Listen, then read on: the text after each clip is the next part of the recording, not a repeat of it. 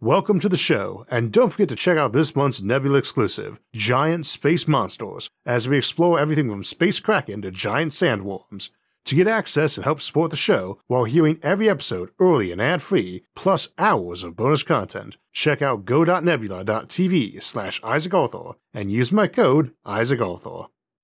In the future, humanity may travel to many strange new worlds and make homes on them, but we may also build giant space habitats for humanity to call home.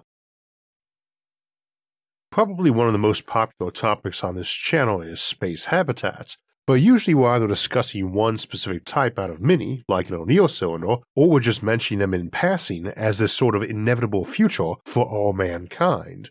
Folks coming to the channel can be surprised sometimes how we talk about them less as things we might build a few of, and more as a mass manufactured archipelago that will eventually house the supermajority of humans, instead of planets being their main homes. Space habitats are very different from a basic space station like those we have now, and are cost prohibitive until we have a much larger presence in space, like mines and forges on the moon, as well as greater energy abundance and better automation that is able to handle much of the production, so humans aren't individually welding each plate of the habitat's floor together by hand. It is very likely, though, that we will reach those benchmarks inside this century, in which case, much as high rises and skyscrapers become economical with cheap steel, enormous cylinder and ring shaped habitats spinning to produce artificial gravity may become much cheaper than trying to buy any free space on Earth, where land values are likely to keep rising as we simultaneously grow in numbers and try to grow the number of protected natural environments or restore them. And much of this can seem incredibly counterintuitive at first. Today we're going to take a little time to review the basics of what space habitats are, how they work, and why their human populations might outnumber the population living on planets, but I thought we'd explain the various types and their advantages by giving some example cases for each major one, and I thought we would begin by discussing the idea of using them for nature preserves. And here we are talking mostly about habitat purpose today rather than megastructure type, an exhaustive overview of which can be found in our two hour long episode, The Megastructure Compendium. One of the more common notions people will suggest for fixing our world and helping to significantly reduce extinctions is to settle some new worlds and build some space habitats and evacuate humanity to those, leaving only a tender crew of people or even robots to help restore this planet to its previously pristine condition. Now, this is where space habitats come in, and that would seem like an incredibly expensive alternative to just buying some land for a nature preserve, but as time goes on and humanity gets better with automation and space travel, there's not likely to be any place with higher real estate values than on Earth, so it would probably be ultimately cheaper to build new space habitats for endangered critters than to buy land here on Earth for them. We will bypass entirely the notion that we might force people off Earth. I have often heard folks suggest that, and I think they're just not thinking about that notion and all that it entails. Forced migration should never be high on your list of problem solving tools. And telling someone they need to abandon their tribal lands or the farm their family has tended for generations, or the tombs of their ancestors or their holy lands isn't going to go over well with lots of people. Alternatively, what is neat about space habitats is you can build them very customizable in conditions and sizes, and you can also move them so we might contemplate relatively small ones for specific endangered species that do not need a huge food chain under them, or even a huge one for creatures that need enormous land space like elephants. In either case, you can ensure that dangerous predators or parasites for that protected species are not in that habitat. A cylinder habitat floating in the vacuum of space, whose outer hull is surrounded by vacuum and constantly bathed in radiation, is very protected from invasive species, Indeed, you could even unleash tailored viruses or smart hunter killer drones to handle a species you need to remove from an environment that snuck in. Which would seem like overkill or bad management, honestly, but it's an option that's available. Whereas doing that in a single shared environment like Earth is killing off an entire species and risking mutation. So, too, such habitats avoid the risk of having all of your eggs in one basket, you can build multiple of the same type of biome preserve for redundancy, and they can be built as needed. What's more, they can be funded not just by donations and taxes, but by selling the land on Earth. Right now, that would not work economically. An acre of space station is going to cost you many billions of dollars, compared to maybe a thousand for some existing woodlands, but a few thousand years from now, it's entirely possible that an acre or hectare of land on Earth will run the modern equivalent of billions of dollars. Whereas space habitats might be as cheap as dirt, with that literally being the most expensive part. There's also the issue that Earth doesn't have enough space, especially if you want redundancy. Before humanity started making changes to our planet, everything was in competition with each other and things were getting wiped out, not with the same rapidity as the human era, but it was still the norm for things to diverge and then get wiped out. And we mustn't romanticize Darwinianism like some X Men comic book villain like Apocalypse. Nature isn't really picking and choosing for ever better life. There's just a gross statistical effect of life forms generally being better at surviving over long enough periods. And things can die off just from climatic cycles making places colder or drier or vice versa. It can also be fairly arbitrary. For instance, right now, your most important survival trait as an organism on Earth is to be viewed as cute and cuddly to humans, or to be good at living in a concrete jungle or suburban environment, Space habitats avoid these unexpected changes because we can keep a space habitat's climate exactly as we want, or change it when we want. So we want room to make sure various plant and animal species get protected, where they can still diverge, and where we can still have some room for resurrecting extinct species from their preserved DNA, or experiment with interesting variations without risking them wrecking a local ecosystem if we include them in it, then we want to have more places to do that than just Earth's surface alone. There is a lot of room to grow, as not only can some of these preserves be around any of the billions of stars in this galaxy, but our sun alone produces 2 billion times the sunlight than what actually hits Earth, meaning we can build 2 billion times Earth's surface area before we run out of locally available sunlight,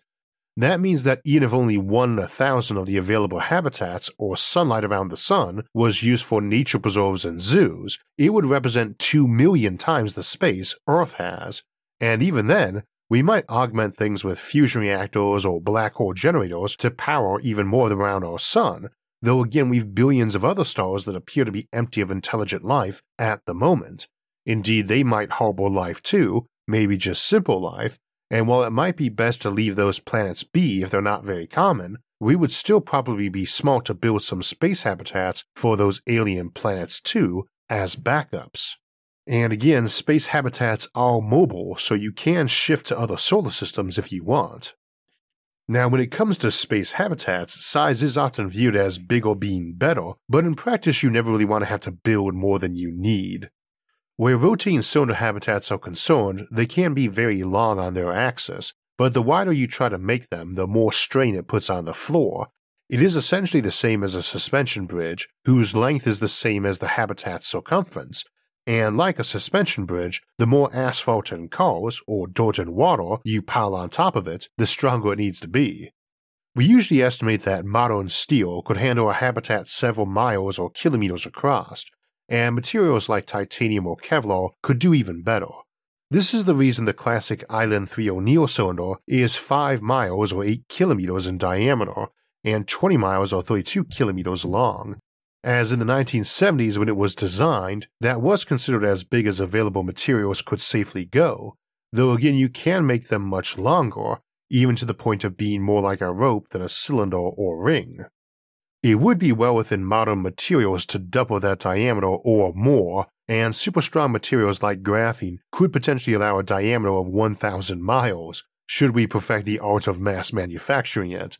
Graphene is made of carbon, as is diamond, which we can also make now and is ultra strong, and carbon is one of the most abundant materials in the solar system and universe, so we have lots of raw material we can build space habitats out of compared to what we can do with iron or steel or aluminum, let alone rarer materials like titanium. Hence, space habitats like New Geauga 6 BC, which seeks to emulate the natural environment of Geauga County, Ohio, in the year 6000 BC, shortly after the last ice age. Geauga is raccoon in the Seneca language, if you're curious, one of my favorite critters, and the county is the one next to my own and has 400 square miles or 1,000 kilometers of land, and will require just a little more land than the Island 3 design, by either building about a mile wider or a few longer. New Geauga 6BC does allow visitors, unlike some habitats, but doesn't allow any hunting as many do, and while it is quite large, it is still necessary for scientists to occasionally inseminate some of the larger animals with outside DNA to help avoid the risk of bottlenecking. That's not true of the Great Congo McKendree cylinder in orbit out past the moon, which was built principally with African forest elephants in mind and is thrice as big as the Congo back on Earth, so it is assumed it's big enough to support a genetically diverse population, especially as elephants are pretty big and hard to miss, so the scientists who monitor the habitat can occasionally splice in some fixed DNA if any bottlenecking occurs anyway, or which it might, considering how endangered they were in the 20th and 21st century. Siberia Park, a nearby neighbor of the Great Congo and similar in size, employs some of the best geneticists as it's the home of many extinct Ice Age creatures like mammoth and saber-toothed tigers, which they've restored.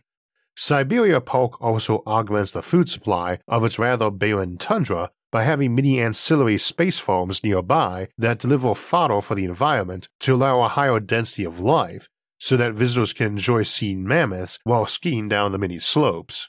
Space farms are very common in an era where most folks live in space, as many people like living at suburban density, and habitats intended for human occupation needed more features than a simple one for growing food, these are often smaller and vastly cheaper farm stations where everything is kept to a minimum in terms of structure, and the conditions are tailored to the crop or crops in question in terms of lighting intensity, duration, humidity, temperature, gravity, and year length.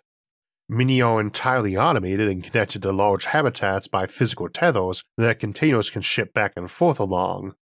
This is not just for feeding people and their pets either. People like wildlife in their habitat, but you can pack a lot more cute critters into an environment if you're supplementing the food chain. This can be fairly inventive too, like Ganrisu, a Japanese space habitat famous for its walnut trees and slightly genetically altered squirrels, who have been trained to pick up any bits of litter and carry them to garbage receptacles and get a bunch of nut like food pellets from it as a reward. Though this has resulted in them often stealing non trash items from picnickers to trade in. For every nature preserve in the future, there's dozens of habitats focused on human habitation, many with very lush parks which do use space farm augmentation to keep up a high furry critter population beyond what could be supported by the landscape, especially as many of those landscapes are ornamental gardens patrolled by drones that tend them and chase off curious critters who might want to graze on the artwork. Habitats are bound to have some themes that are fairly common but I doubt we would ever see tons of identical habitats being built in terms of interior design, even if we might have standardized hulls. That standardization might be in construction and diameter, as you could probably do segments of a certain length, say 100 meters or yards, and just bolt more on until you got the desired length, like a train adding cars, only without the actual break between them for one long, flowing, connected landscape, though very long ones might go for actual segments to help with safety concerns of a blowout. Science fiction tends to exaggerate that too. Spacecraft and spaceships leak, it just comes with the territory, but someone shooting a hole in your hull with a pistol is not going to result in everyone being sucked out through that tiny hole. And because the difference is only one atmosphere of pressure between normal Earth air and the vacuum of space, you could plug a hole like that with your thumb and then slide a simple patch under it. Fear of depressurization should not be overlooked, and will need to be a major issue which designers seek to address for people to feel safe bringing their kids to live on a space habitat. But it is worth remembering that even a hole you could drive your car through, leaking air into space on something like an O'Neill cylinder, is going to need to bleed air for hours before any noticeable drop in pressure station wide would occur, that might be a hole leaking a million liters of air per second, but it's tiny when you consider that station has several quadrillion liters in total and would need decades to bleed out. Nonetheless, many might opt for segmentation, possibly like sausage links, to allow a long stream of cylinder habitats to be connected together in a chain or accordion style, which has the advantage of letting you shuffle them and add or remove segments, now, in theory, there is no need for segments to have the same diameter either, but we do have an upper size limit based on material strength, which, as mentioned, is several miles for steel and maybe a thousand for graphene. but both the economics and practical engineering will probably control those and set lower minimums. Overall, though, the wider a spin gravity habitat, the more Earth-like the conditions on it. There is also such a thing as too small, and we believe if your station is rotating more than twice per minute, it might cause nausea in some, like twirling around does, and might have a greater impact on some organisms over others. And it is always important to remember that space habitats are never just humans. They're not space houses, they're space environments, complete with other flora and fauna, and reasonably self sufficient, just relying on neighbors for occasional exchanges of DNA. Though many might trade heavily too. We are pretty confident 2 RPM or less will be fine for humans and other organisms, and that means a diameter of no less than 447 meters or 1467 feet. For Earth like gravity, anyway, you could simulate Martian or lunar gravity at a much smaller diameter without needing to exceed 2 RPM. And for short term space exploration, we are pretty sure most people could be comfortable with 6 RPM and maybe the occasional anti nausea pill for some which is why you see plans for space stations with rotating sections for near future use that are not the size of football stadiums. Visiting or working at a space station for a little while, especially when we have a huge pool of recruits like we have for astronauts these days, is very different than trying to have babies on them or having people prone to getting seasick or some vital pollinator species that could not cope with much spin. And only time and experimentation will help us fine tune what we need. Now, this is centrifugal force, and in this context, we call this spin gravity. And while we may one day discover a means of generating gravity like they do in so many fictional spaceships in sci fi, right now, spin is the only trick we have besides piling lots of mass in one place. And we have space habitats that use that method too, which we'll come back to. For the moment, people often wonder why they don't magically start floating if they jump up on a space station that's spinning. Inside that station, if you jump up, gravity is pulling you right back down again, and in accordance with general relativity, acceleration and gravity have the same effect and cannot be distinguished from each other. When you jumped up in the air, the cylinder kept spinning under you, and you kept moving forward with it, same way as your body doesn't magically stop going straight just because your car turned around a corner. If it turns, it exerts force on you, and you turn. Here you jump up, but you're still moving in the direction of that spin, and just ram back into the side of the cylinder a few feet later, which was spinning at the same speed and catches up with you, plus or minus the variance based on rotational rate. This effect is true on any spinning object, including Earth. The big difference in gravity on such a habitat is whatever the gravity is on the floor, it is zero up at the middle, and would be half at the halfway point to the middle, if your cylinder has a radius of 1000 meters, if you're on a building 100 meters tall, putting you at 90% of that full radius, the gravity would be 90% of normal. On Earth, the gravity is lower 100 meters up, but very little, and on a bigger cylinder habitat, the effect would be less too. I think the problem here is that people are thinking that they just appear in midair inside a cylinder habitat, they should just float there, and indeed, that would be exactly what would happen if we had some magical portal we could send you through and there was no air either.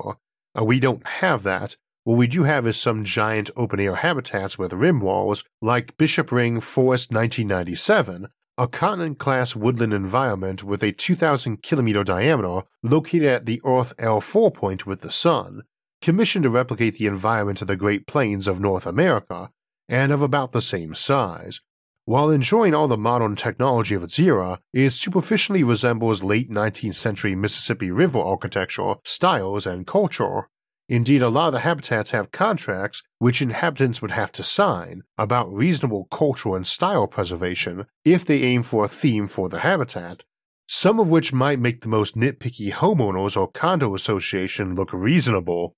That is one advantage of space habitats using spin gravity, they are very easy to leave, and you can have your own personal spaceship that requires far less cost and engineering skill than the first spaceships humans made in the 20th century, indeed, not much more than those first automobiles, so it is easy enough to migrate. It is also very likely that space habitats will tend to clump together rather than being evenly distributed throughout the solar system and would probably often dock to each other or connect via tether for physical transport and sharing high speed data or power cables, or even large water pipes if they really wanted to.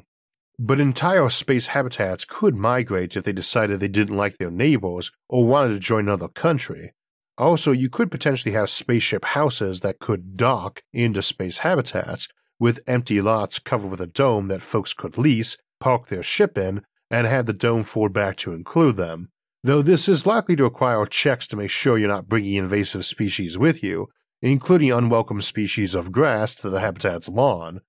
though trying to keep out things like fleas or gut microbes coming over on or in larger organisms would be trickier, which is why a very closed nature preserve might limit what goes inside to robots we could sterilize and control remotely, and frozen sperm or embryos to introduce genetic diversity. On space habitats in general, though, quarantine and inspection is likely to be less rigorous than that, but still a common practice in a future of billions of space habitats, but the good news is that the nature of the setup means you can lock things down rather quickly and in a very ironclad way if you need to. It is possible to imagine some habitats having guest policies that require them to use remote drones or virtual reality during visits or initial quarantine. On that note, it is very likely a human habitat would have its own digital ecosystem, internet, and local virtual worlds though many might be within a light second of thousands of other habitats to share without much signal lag.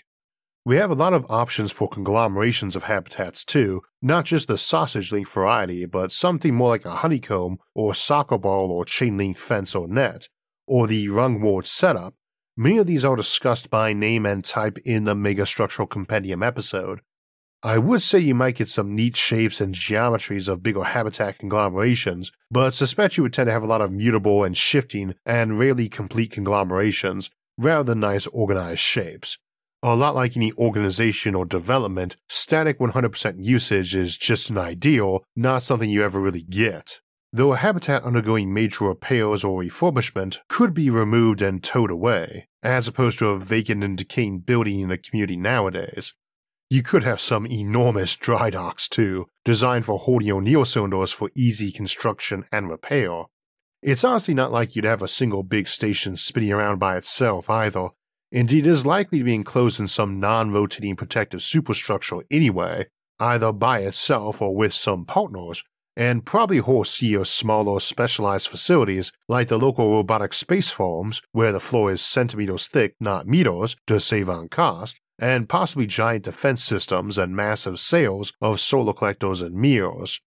A lot depends on how the lighting is coming in too, whether we're artificially producing it by massive LED light bulbs or reflecting it through mirrors, lenses, and fiber optics, or even just using large transparent sections, which I am not a big fan of, even if you got a strong material like diamond for the job, because I feel it wastes space, but that's more of a personal opinion than an engineering flaw.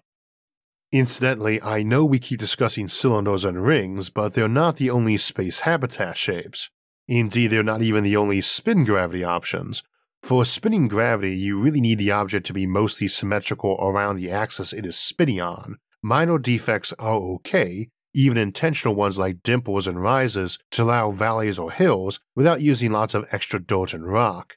However, it doesn't need to be symmetric down that axis of rotation so it could be pill shaped instead of cylinder shaped, and the gravity at the ends just gets lower as it narrows. You could do some interesting low gravity mountain ecologies in such places, and avoid some of the engineering issues with cylinder caps.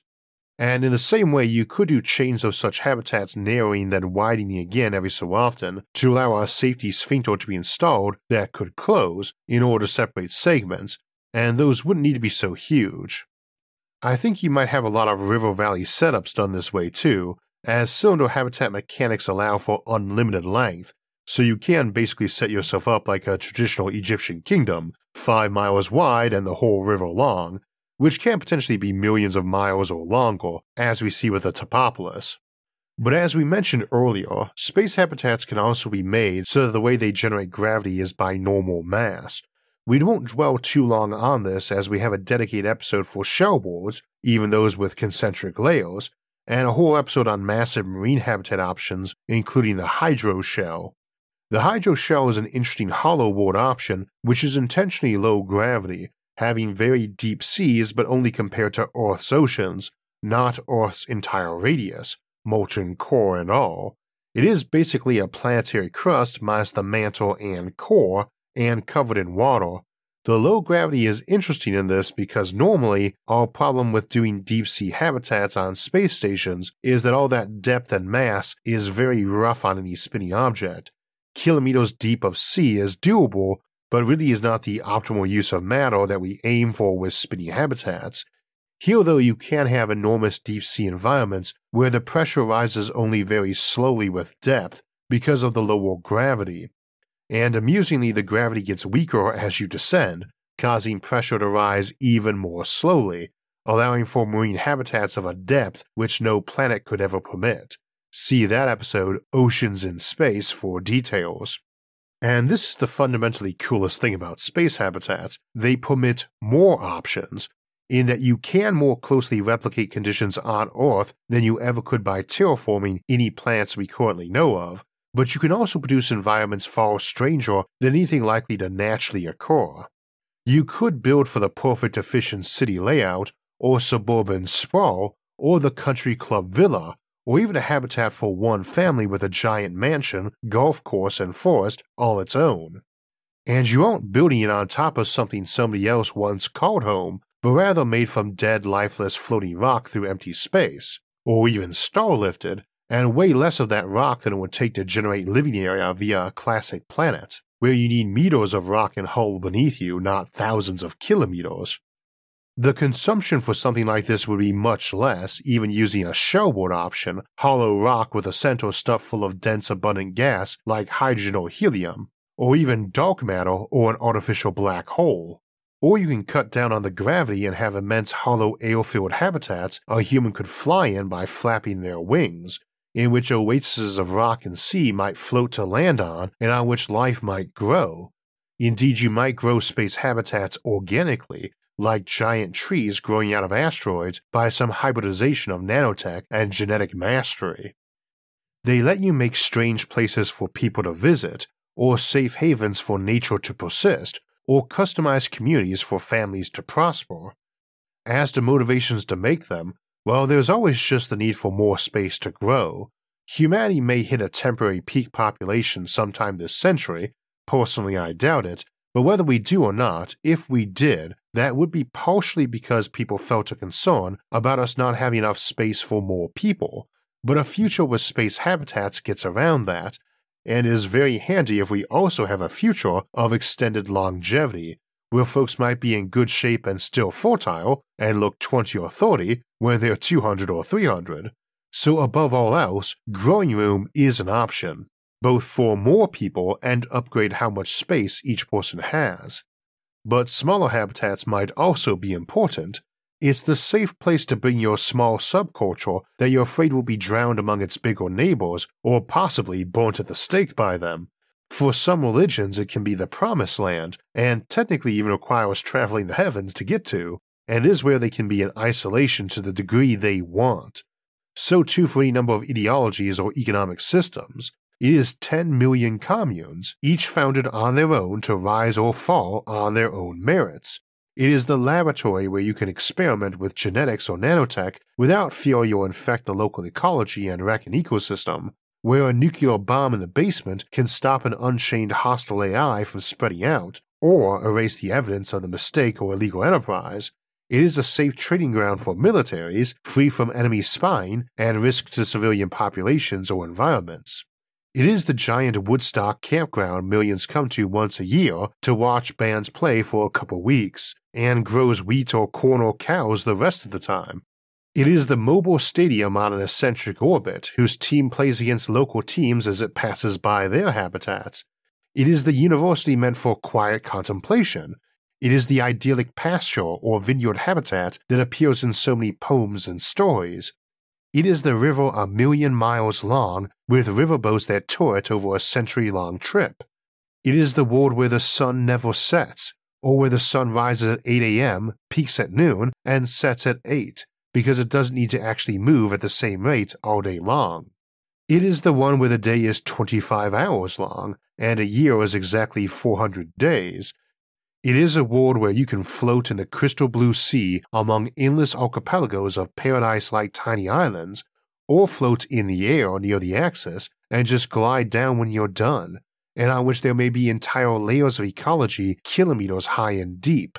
It is a place for many wonders, though potentially many awful things too. Private paradises whose insides are hidden from scrutiny, and which, like some private island retreat, might include some nightmares.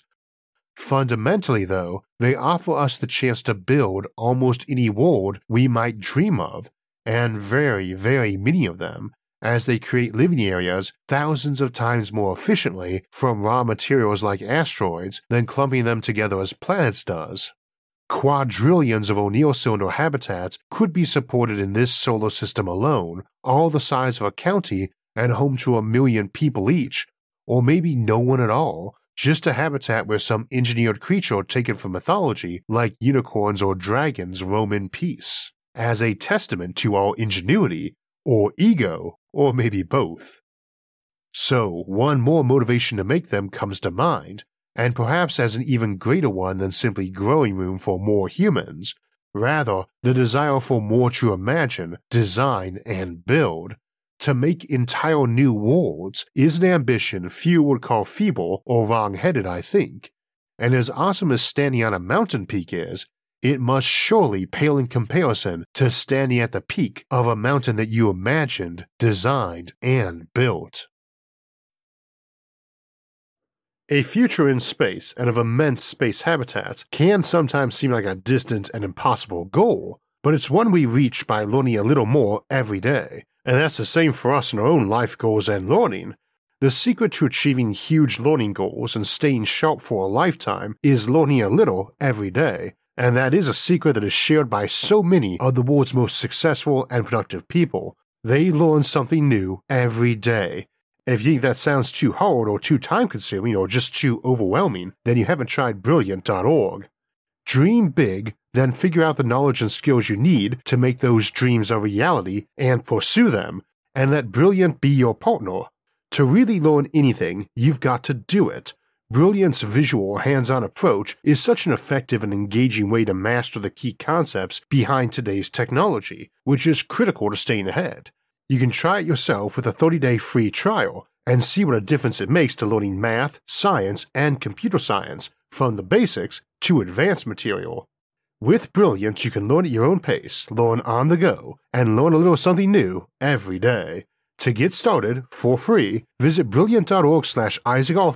or click on the link in the description, and the first 200 people will get 20% off Brilliant's annual premium subscription.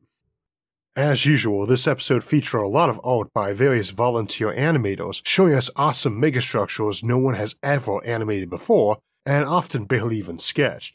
And as much as AI art has been improving, it's not there yet. Those visuals are worth a thousand words when it comes to explaining these topics, and I'm grateful to all of those artists, who you can see in our credit roll at the end of each episode. And I wanted to give a special shout out today to my friend Neil Blevins, whose recently released book, Megastructures, contains so many great pieces of mind blowing art, some of which you saw today.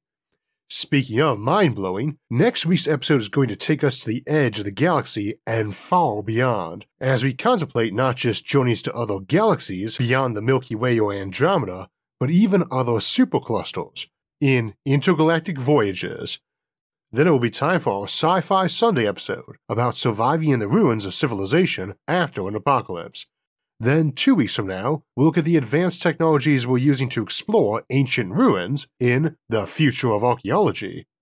If you'd like to get alerts when those and other episodes come out, make sure to hit the like, subscribe, and notification buttons. You can also help support the show on Patreon, and if you want to donate and help in other ways, you can see those options by visiting our website, isaacarthur.net. You can also catch all of SFIA's episodes early and ad-free on our streaming service, Nebula, at go.nebula.tv slash Isaac. As always, thanks for watching, and have a great week.